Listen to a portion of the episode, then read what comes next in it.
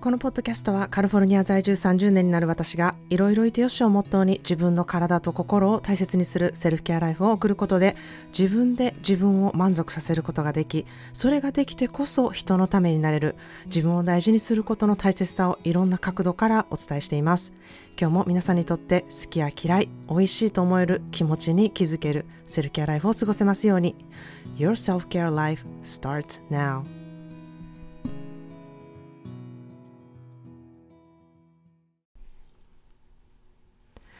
はい、皆さんいかがお過ごしでしょうか、えー、ちょっと599エピソードから、えー、600エピソードまでちょっとあの時間が空いてしまったんですけれども、えー、ちょっとそれには訳がありまして、今回 無事に600エピソードを迎えることができました。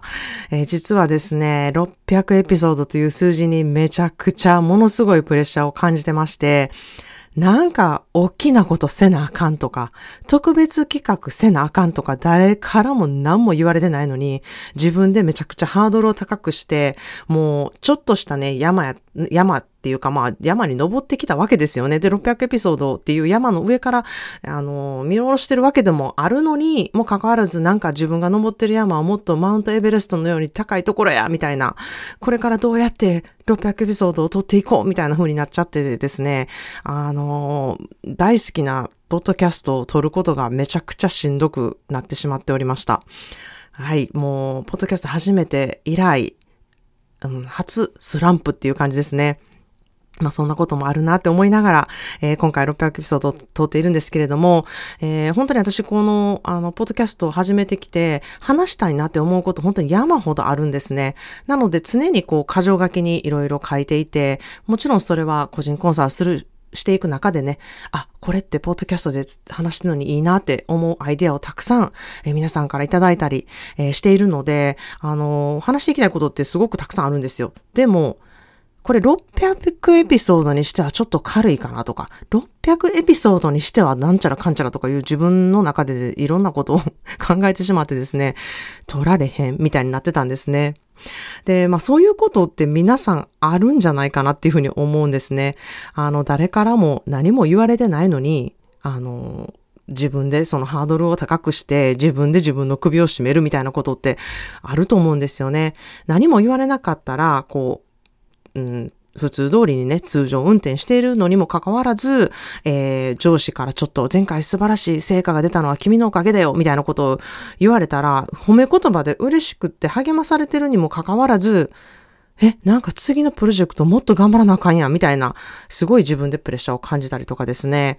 うん、なんかそういうことってあると思うんですね。で、もしそこで何にも言われなかったら言われなかったで、なんなんあんな頑張ったのに上司何にも言ってくれへんし、評価もされてないみたいなこと文句言ったりとかですね、人間でほんまに ややこしくて愚かやなっていうふうに思うんですね。こう、ああ言えばこう言うみたいな行為って、えー、皆さんそれぞれあると思うんですけれども、まあ私もね、えー、皆さんからこう、600エピソード楽しみにしてますだったり、えー、毎日新しいエピソード出てるかチェックしてますとか、楽しみにしてますとか、まあ、早く出してくださいみたいな意味も あの、込めてね、あの、たくさんいろんなコメントをいただくんですけれども、もうその度に、ああ、もう早く出さなとかね、えー、600エピソード何しようとか、なんかすんごい自分でいろんなことを考えてしまって、自分でしんどくなってしまって、あの、めっちゃ自分カッコつけてるなって思いながらね、えー、そのままでいいのにっていうふうにね、えー、頭で思ってるにもかかわらず、そのままの自分って何やったっけ？みたいな、なんかもう全然わけわからなくなってくるみたいな風になってたんですよね。まあなので、本当にその嬉しいコメントなのに、それをね、プレッシャーに勝手に感じてしまっていて、えー、その申し訳ないっていうね、罪悪感だったりとか、えー、また600エピソードのプレッシャーとともに、えー、もちろん仕事セルケアの3ヶ月の講座がちょうど終わったところだったり、えー、そこで思うこと、たくさん思うことがあったり、えー、その後の3日間のね、ブッククラブというオンラインの読書会でのイベントでまた、たくさんの気づきがあって、いろいろ本当に皆さんにお伝えしたいことが山ほどあるんですけれども、まず600エピソードを取らな、みたいな、えー、そのプレッシャーをね、まあ、乗り越えないと、えー、伝えていけないわけで、えー、そこをね、ちょっと一つ一つ今日は、え乗り越えていきたいなというふうに思っています。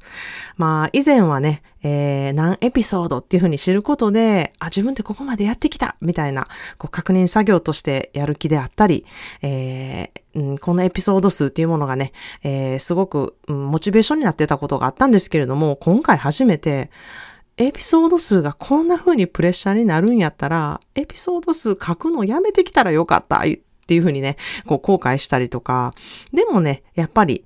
うん、私は600やってきたっていうことを誇りに思いたいし、いろんなプレッシャーと戦いながらも、これからも続けていきたいなっていうふうに、えー、思ってるので、まあ自分にね、本当にいい塩梅でプレッシャーをつけつつ、うん、カッコつけてるなーって思う自分とこう向き合いながら、えー、そのままのね、自分のこう良い加減っていうものをね、見ながらちょっとアップしていきたいなっていうふうに思ってますので、えー、これからもどうぞよろしくお願いします。まあそんなで、600エピソードの今日はですね、まあ大したあの大きなゲストっていう人もいないですし、何かこう盛大な発表をすることもないんですけれども、えー、まあ今回は私の生きがいである情熱セルフケアに関して、えー、それも思考をね、使ったセルフケアっていうことをね、えー、改めてその大切さっていうことをね、お伝えしていきたいなというふうに思います。ので今日のタイトルは、あなたの思考はあなたにしかないものという、えー、テーマでお送りしたいなというふうに思います。まず最初にですね、今日のテーマでもある言葉の花束を紹介したいなというふうに思います。No one can take away from you what you have put in your mind. No one can take away from you what you have put in your mind. 誰もあなたの思考という財産を奪うことができない。思考はあなただけのものなのですという言葉です。これはですね、私の人生を変えた本を書いた Dr. Edith のお母さんがアシュビッツで亡くなる前に彼女が残した、彼女に残した言葉なんですね。思考っていうものは財産なんですよね。これから一生の投資となる財産なんですよね。誰にも本当に奪われない。確実に自分の中に残っていくものなんですよね。えー、まあ本当にあなたの思考はあなただけのもの。そして誰にも奪われないあなたの思考。あなたの思考はあなただけのもの。もう本当にそう思うとですね、大事にせなあかんなっていうふうに思うんですよね。そしてそれが財産になると思うと、やっぱりそこに費やしていこうと思うし、そこにも努力していこうって思うし、そこを良いものにね、えー、アップグレードしていきたいなっていうふうに思うと思うんですよね。まあでも、まあじゃあその財産ってこう誰かに残すことできるんっていうふうにね、えー、そんな質問があるのじゃないかなっていうふうに思います。まあこれは本当にはっきり言って私、残せますというふうに答えたいなっていうふうに思います。えー、これはですね、もちろん皆さんに関わるすべての人たちに分けることができるからなんですね。えー、この思考っていう財産は平等なので、貧乏であっても裕福であっても、どんな社会的地位にある方でも、どんな性を持つ方でも、何人でも、関係なく私は得ることができる財産だなっていうふうに思ってます。そしてそれを得たり、残したり、分けたりすることが誰でもできるなっていうふうに思ってます。まあ、これは経験も同じなんですけれども、まあ、経験することが思考という財産の原料になるので、えー、経験もね、同じく大切だなっていうふうに思っています。まあ、今日のタイトル、あなたの思考はあなたにしかないもの。ここなんですけれども、この自分の思考って自分にしかないものっていうことをね、えー、気づかずに過ごしてる人っていうのがとても多いなっていうふうに思うんですね。いや自分にしかないものなんですよね。そこをね、分かって大事にしてほしいなっていうふうに思います。で、まあこれとね、セルフケアってどう関係あるねんっていうふうにね、思う方もいると思うんですけれども、まあ思考でセルフケアとはですね、まあ自分が心から本当に感じていること、それをまずね、自分で知ることから始まるなっていうふうに思います。そしてほとんどの場合、自分が感じていることっていうのは、なんかちょっとおかしいのかなとか、こんな風に思っていいんかなとか、そういうことがね、多いことも確かなんですね。で、それでいいんですっていうふうにね、誰かに言ってほしかったり、えー、これでいいっていうふうにね、自分で思いたいこと、それっていうものがね、あの、確かにあるはずなので、それが何かっていうのをまずご自身で知ること。で、それがハードル、そのね、ハードルが高い場合は、うん、あの、今日食べたもの、で、心から美味しかったなって思ったこと、それをね、寝る前にちょっと一個思い出してほしいなっていうふうに思います。まあ、それができたら、あ、今日は、えー、心から嬉しかったことは何かなっていうふうにあの、ちょっとアップグレードしてみてほしいなっていうふうに思います。まあ、こんな風に日々この思考トレーニングっていうものをしていくとですね、一個一個こう、あの、上げていけるようになっていくんですね。今まで、うん、何か分かれへんなって思ったことも、そこに意識することによって、あ、今日はこういうふうに思ったなとか、こういうふうに感じたなっていうことをまず自分で確かめて確認するっていうことをね、えー、一個一個できるようになるので、まずそこから始めてみてほしいなっていうふうに思います。まあ、よく自己啓発本とかで感謝することを1日10個書きましょうみたいなことを、えー、あると思うんですね。うん、そういうものをあの聞いた、あの、これをね、聞いてる人もやったことあるなっていう人が多いんじゃないかなっていうふうに思います。まあ、この10個リストにして、うん、していくのもまあまあ、うん、悪くはないなとは思うんですけれども、その10個リストを上げていくっていう作業より、私はその1個をほんまに心から本当に心からめっちゃありがたいなっていうふうにね、思ってるのかっていうところを私はちょっと重視してほしいなっていうふうに思うんですね。この10個あげるっていうことよりも、1個を、あの、本当に心からありがたいって思わないと私意味ないなっていうふうに思うからなんですね。うん、それはもしかしたら当たり前にあることで、うん、それがもうすでにそこにあるっていうことをめちゃくちゃ嬉しいなって思えることの一つが、うん、そのありがたいなって思えることの、あの、一つになると思うんですね。それが多ければ多いほど自分の思考はこう、あるものに目が行くだけじゃなくって、そのあるもの自体に心から感謝することができる思考になってるなっていうふうに気づきになると思うんですね。なので、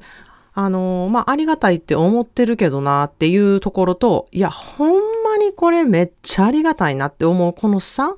っていうの皆さんわかりますでしょうか？そこをね、えー、ちょっと考えてみてほしいなっていうふうに思います。あんまりね、意識したことがないんじゃないかなっていうふうに思います。もちろん、何かをなくして、それを見つけた場合、ああ、もうめっちゃ嬉しいっていうふうに思うと思うんですね。でも、それなくさないと気づかないって、あの、もったいないなって思うんですよ。いや、なくしてからで、それ見つかったらいいですけれど、なくさない、なくしたままやったらもっと嫌なので、ある時にもうそれに感謝する。ある時にそれあるってほんまに嬉しいなとか、ほんまにありがたいなとか、ほんまに愛しいなって思えるって、めちゃくちゃパワフルだと思うんですね。なので、そこを心から感謝するっていうこと、まず自分ができるのかどうかっていうところをね、えー、ちょっと思考を取れっていう意味で、毎日やっていってほしいなっていうふうに思います。で、今日はですね、思考を取れをしていく上でですね、頭に入れておくと、すごく役に立つまあ、8つの思考をね、ちょっとシェアしたいなというふうに思います。まあ、これを考えることで、その、ありがたいなって思うことだったり、あ、なるほどな、こういうふうな思考であれば、うまく、あの、考えやすいなっていうね、ちょっとしたヒントになると思うので、えー、役立つんじゃないかなというふうに思ってます。えー、これはですね、ちょっと挿絵も、あの、添えてすごく素晴らしいものになっているので、えー、セットにしてね、公式 LINE で今週末までに送りたいなというふうに思ってますので、え受け取りたい方はぜひ公式 LINE に登録してみてください。さい。概要欄に書いております。まず第一はですね、あなたの思考はずっと新鮮なわけではないっていうことです。まあ、古くなっていく思考をですね、どう自分でアップデートしていくのかっていうとこなんですけれども、この思考の環境を整えるっていうのはあなたにしかできないんですね。思考っていうものは機能と同じこと、しかもネガティブなことを繰り返すので、自分の思考環境をこう自分でどのように整えていくか、そこがまず第一として大事だなっていうふうに思ってます。そして第二、あなたが与えることは自分にも返ってくるという思考です。まあ、自分がいい思考の環境で人と接していると必ずその波紋っていうのは返ってくるんですね。もうこれは、まあいいこ、いいこともそうなんですけども、悪い場合も一緒なんですよ。自分がこう悪い思考の環境でいてたりとか、自分が悪い思考のでこう回っていると、その思考悪い思考を、の波紋を相手の人とか周りの人に与えるっていう風になってしまいがちなんですね。なので自分のコップをいっぱいにすることをしてこそ相手にお水を分けてあげるっていうことがね、できるっていう思考を持つってことがすごく大事で、空っぽの場合は何も分けてあげられない、あげられるね、ものがないどころか、自分がすり減っていって、その代償は周りの人が払うことになるっていうことをね、本当に忘れないでいてほしいなっていうふうに思います。はい、三つ目。これは自分の思考を読むことが人の思考を読むことより大事っていうことです。まあこれは、うん、人の目を気にするっていうところにも、あの、繋がってくるんじゃないかなというふうに思うんですけれども、まあ、常に自分軸で考えて行動することが必ず相手にとっても良い行動となって、これってウィンウィン状態になるんですね。まあ、これは私もずっと言ってきていることなんですけれども、相手のことを思うのであれば、自分の良かれをまず考えるということなんですね。相手のためを思ってやったことでおせっかいになることの方が多いからなんですね。自分が嬉しいっていうことをすることで相手も必ず嬉しくなる。常にウィンウィンっていうことをね、えー、である思考をね、持ってほしいなっていうふうに思います。はい、四つ目はパニックになるより思考の整理をすること。まあ、思考ってね、あの、いろんなツールを持っていると整理することっていうのは必ずできるんですね。で、このツールを持っていないと、やっぱりパニックになりやすいし、パニックっていうものはいろんな他のダメージをもたらすので、私思考の整理ができるっていうね、ツールを持っていると、こう、ちゃんと持ってるなっていうふうに思えることで、パニックをね、防げることも必ずできるんですね。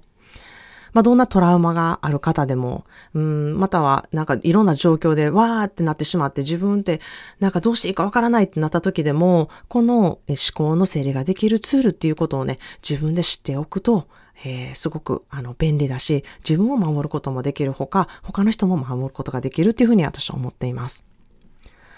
で、五つ目です。現実と自分の理想やゴールをちゃんと見ること。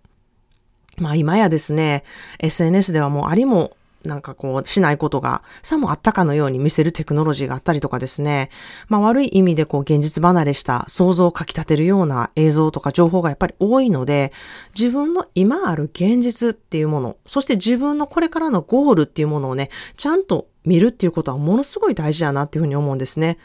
で、それによって、あの、挫折とか、モチベの低下とか、余計なこう、メンタルダメージを防ぐことができるなっていうふうに思うんですね。自分の現実を知る思考っていうものと、自分の理想とか、ゴールを持つ思考っていうものをちゃんと持っておくっていうこと。えそこがすごくこう、自分の中での挫折への、うん、あの、防ぎだったり、で、その、いい意味での挫折もあると思うので、そこを、あの、防ぐことができる。そしてモチベを低下するんじゃなくて、ちゃんとモチベを持って、えー、ゴールとか、えー、理想とかにあの近づいていけるっていうね、えー、そういう行動力につなげていくっていうこともできるので、自分の現実をちゃんと知って、え思考とか、あ現実をね、ちゃんと知る思考を持って、え理想とかゴールを持つっていう思考も同じく持ち合わせるということがすごくパワフルだなっていうふうに思っています。6つ目です。えー、行動していくとその結果が必ず見えるっていうことです。本当に何もしていないと何も変わらないんですよね。で、何かしたいって思うのであれば、とにかくやってみること。まあ、それが失敗でもあっても、えー、いいんです。そこでね、あ、これ違うなって思ったり、あ、これはこうしたいなって思って気づいていくこと。それが前に進んでいくことっていうことなんですよね。同じ場所にずっといて、文句を言ってても何も変わらない。もう本当にこれチャレンジする思考っていうところを持ってほしいなっていうふうに思います。まあこれ持ってほしいなって言ってて私自分に言い聞かせてるんですけど、まさにこの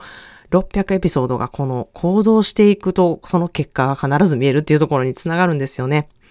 まあ、初めも私もポッドキャストで、えー、やっていくときに、ああ、なんかこんなんやってて意味あるんかなとか、うん、なんか自分下手くそやのにこんなんや、やる資格あるんかなとか、えー、そういうこう自分を信頼しないこと、心っていうものがやっぱあるわけですよね。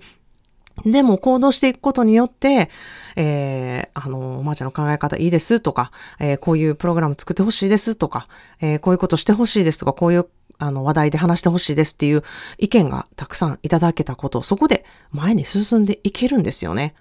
で、それって本当に私だけではできなかったことで、私が行動することによって、いろんな方からそれを気づかされ、気づかせてもらって、で、またそれを自分の肥やしとして前に進んでいくっていう、この、うん、あの、二輪三脚的なものが、えー、あったからこそ、えー、今に私至ってるなっていうふうにものすごく思うんですね。なので、この600っていうね、あの自分で勝手にあのマウントエベレストを作ってですね、うわ、なんかどうしようみたいに思ったんですけれども、ここも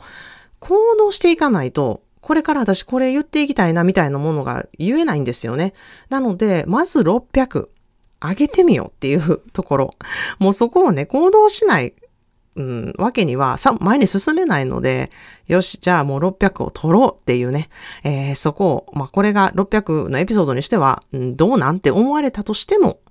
えー、前に進んでいくっていうこと、そこをね、えー、自分を信頼して前に進んでいくっていう行動をまず取ろうっていうふうにね、えー、思った次第でございますので、私は今、え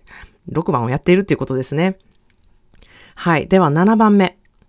えー、思考で脳内を埋めていくと、それを使って言葉を発したり考えたりするので賢いと行動が取れるようになるということです。まあ、思考を使わないとですね、感情だけが先走ったりとか、思考を通さず、感情と口が仲良し小良しになってダメージを起こすみたいなことってめちゃくちゃたくさんあるんですね。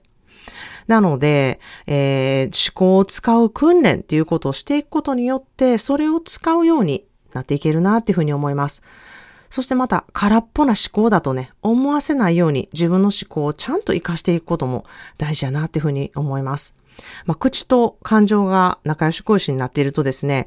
あの、すごくいろんなことを考えられる人であっても、なんやこの人空っぽやん思考っていうふうにね、あの、思われちゃうんですよね。それは使っていないので。なので、やはり素晴らしい思考を皆さん持っているので、その思考をちゃんと使ってそれを活かしていくっていうことがね、ものすごく大事だなっていうふうに思います。はい、8番目。最後です。えー、自分を客観視することで自分を守ること、そして自分の周りにいる人も守れる思考を持つっていうことですね。これは本当に相手に寄り添う思考にもなるので、いろんな視点で物事を考えられる思考を持つと、いろんな角度から自分をね、まず客観視できて、自分を救うことはもちろん、自分の周りにいる環境の人も守ることができるなというふうに思います。まあ、どういうふうに守れるかっていうのは、本当にいろんな視点を持つことで、その人のバックグラウンドを想像できて、責めることをやめようって思ったりとか、その人に対して優しくなれたりとか、まあ、そうすることで自分へのね、ダメージをもちろん防ぐこともできるし、その人に寄り添うことでその人の癒しになったりっていうこともあるので、本当にこれぞウィンウィンシチュエーションになれなれなれるなというふうに私が強く思っているところでもあり。This episode is brought to you by Self-Care Sunday. このエピソードはセルフケアサンデーの提供でお送りしています。セルフケアサンデーは世界のどこにいてもつながっていられるオンラインのコミュニティで3ヶ月の思考でセルフケア講座を受講した方のみ入ることができ普段出会えないような方たちと会うことで皆さんそれぞれの視野が確実に広がります。私自身もメンバーの一人で皆さんとサポートし合い自身のセルフケア思考を高めていく場所となっています。人の思考の97%は昨日と同じことを繰り返されます。そのほとんどがなんとネガティブな思考を繰り返すようになっているので、まずそこに気がつくだけで少しずつ毎日気持ちよく過ごされるようになっていきます。お金も時間もない、体も動かないなど、どんな状況に置かれた場合でも思考だけは自分で必ず何とかできます。セルフケアワークで思考を変えることで全てが変わる体感を必ず得れる3ヶ月講座は概要欄からチェックしてみてください。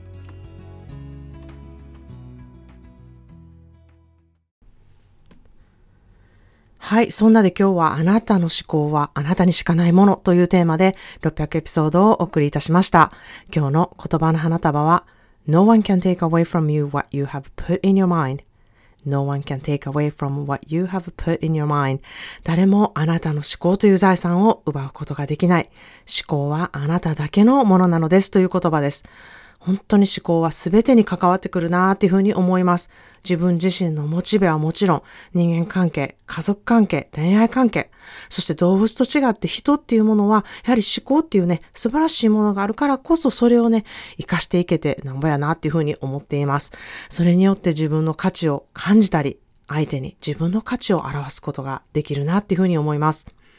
まあ、思考を活かしていくことで、えー、そうすることが、まあ、自分を守ること、まさにセルフケアになって、それをすることで自分のコップの水が溜まり、満足することで周りの大事な人を守ったり、大切にすることが初めてできるっていうふうに思います。それは、やはり私がよく言ってる自分のコップの水をね、分けることができるからなんですね。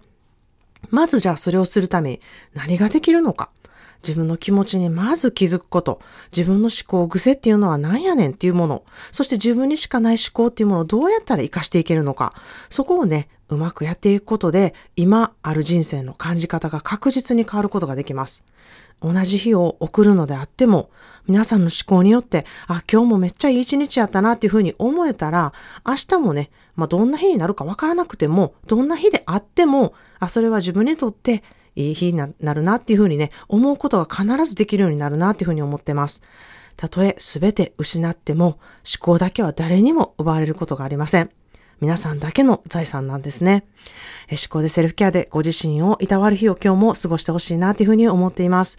今日も最後まで聞いてくださりありがとうございました。えー、聞いてくださっている方の中ではね、初回のエピソードから聞いてくださっている方もいるかと思います。600エピソードまでのお付き合いと応援、そしてコメント、本当にいつもありがとうございました。これからもえー、皆さんにね、私が教わったこととか、えー、自分の経験からの気づきをね、ここでシェアしていきたいと思っていますので、これからもどうぞよろしくお願いします。皆さんあっての、えー、600エピソードまで本当に迎えることができたことを、えー、心からね、嬉しく思っています、えー、お相手はカリフォルニアからまーちゃんでした。それではまた次のエピソードまで。Let me send you a big hug because you are more than enough. Cheers!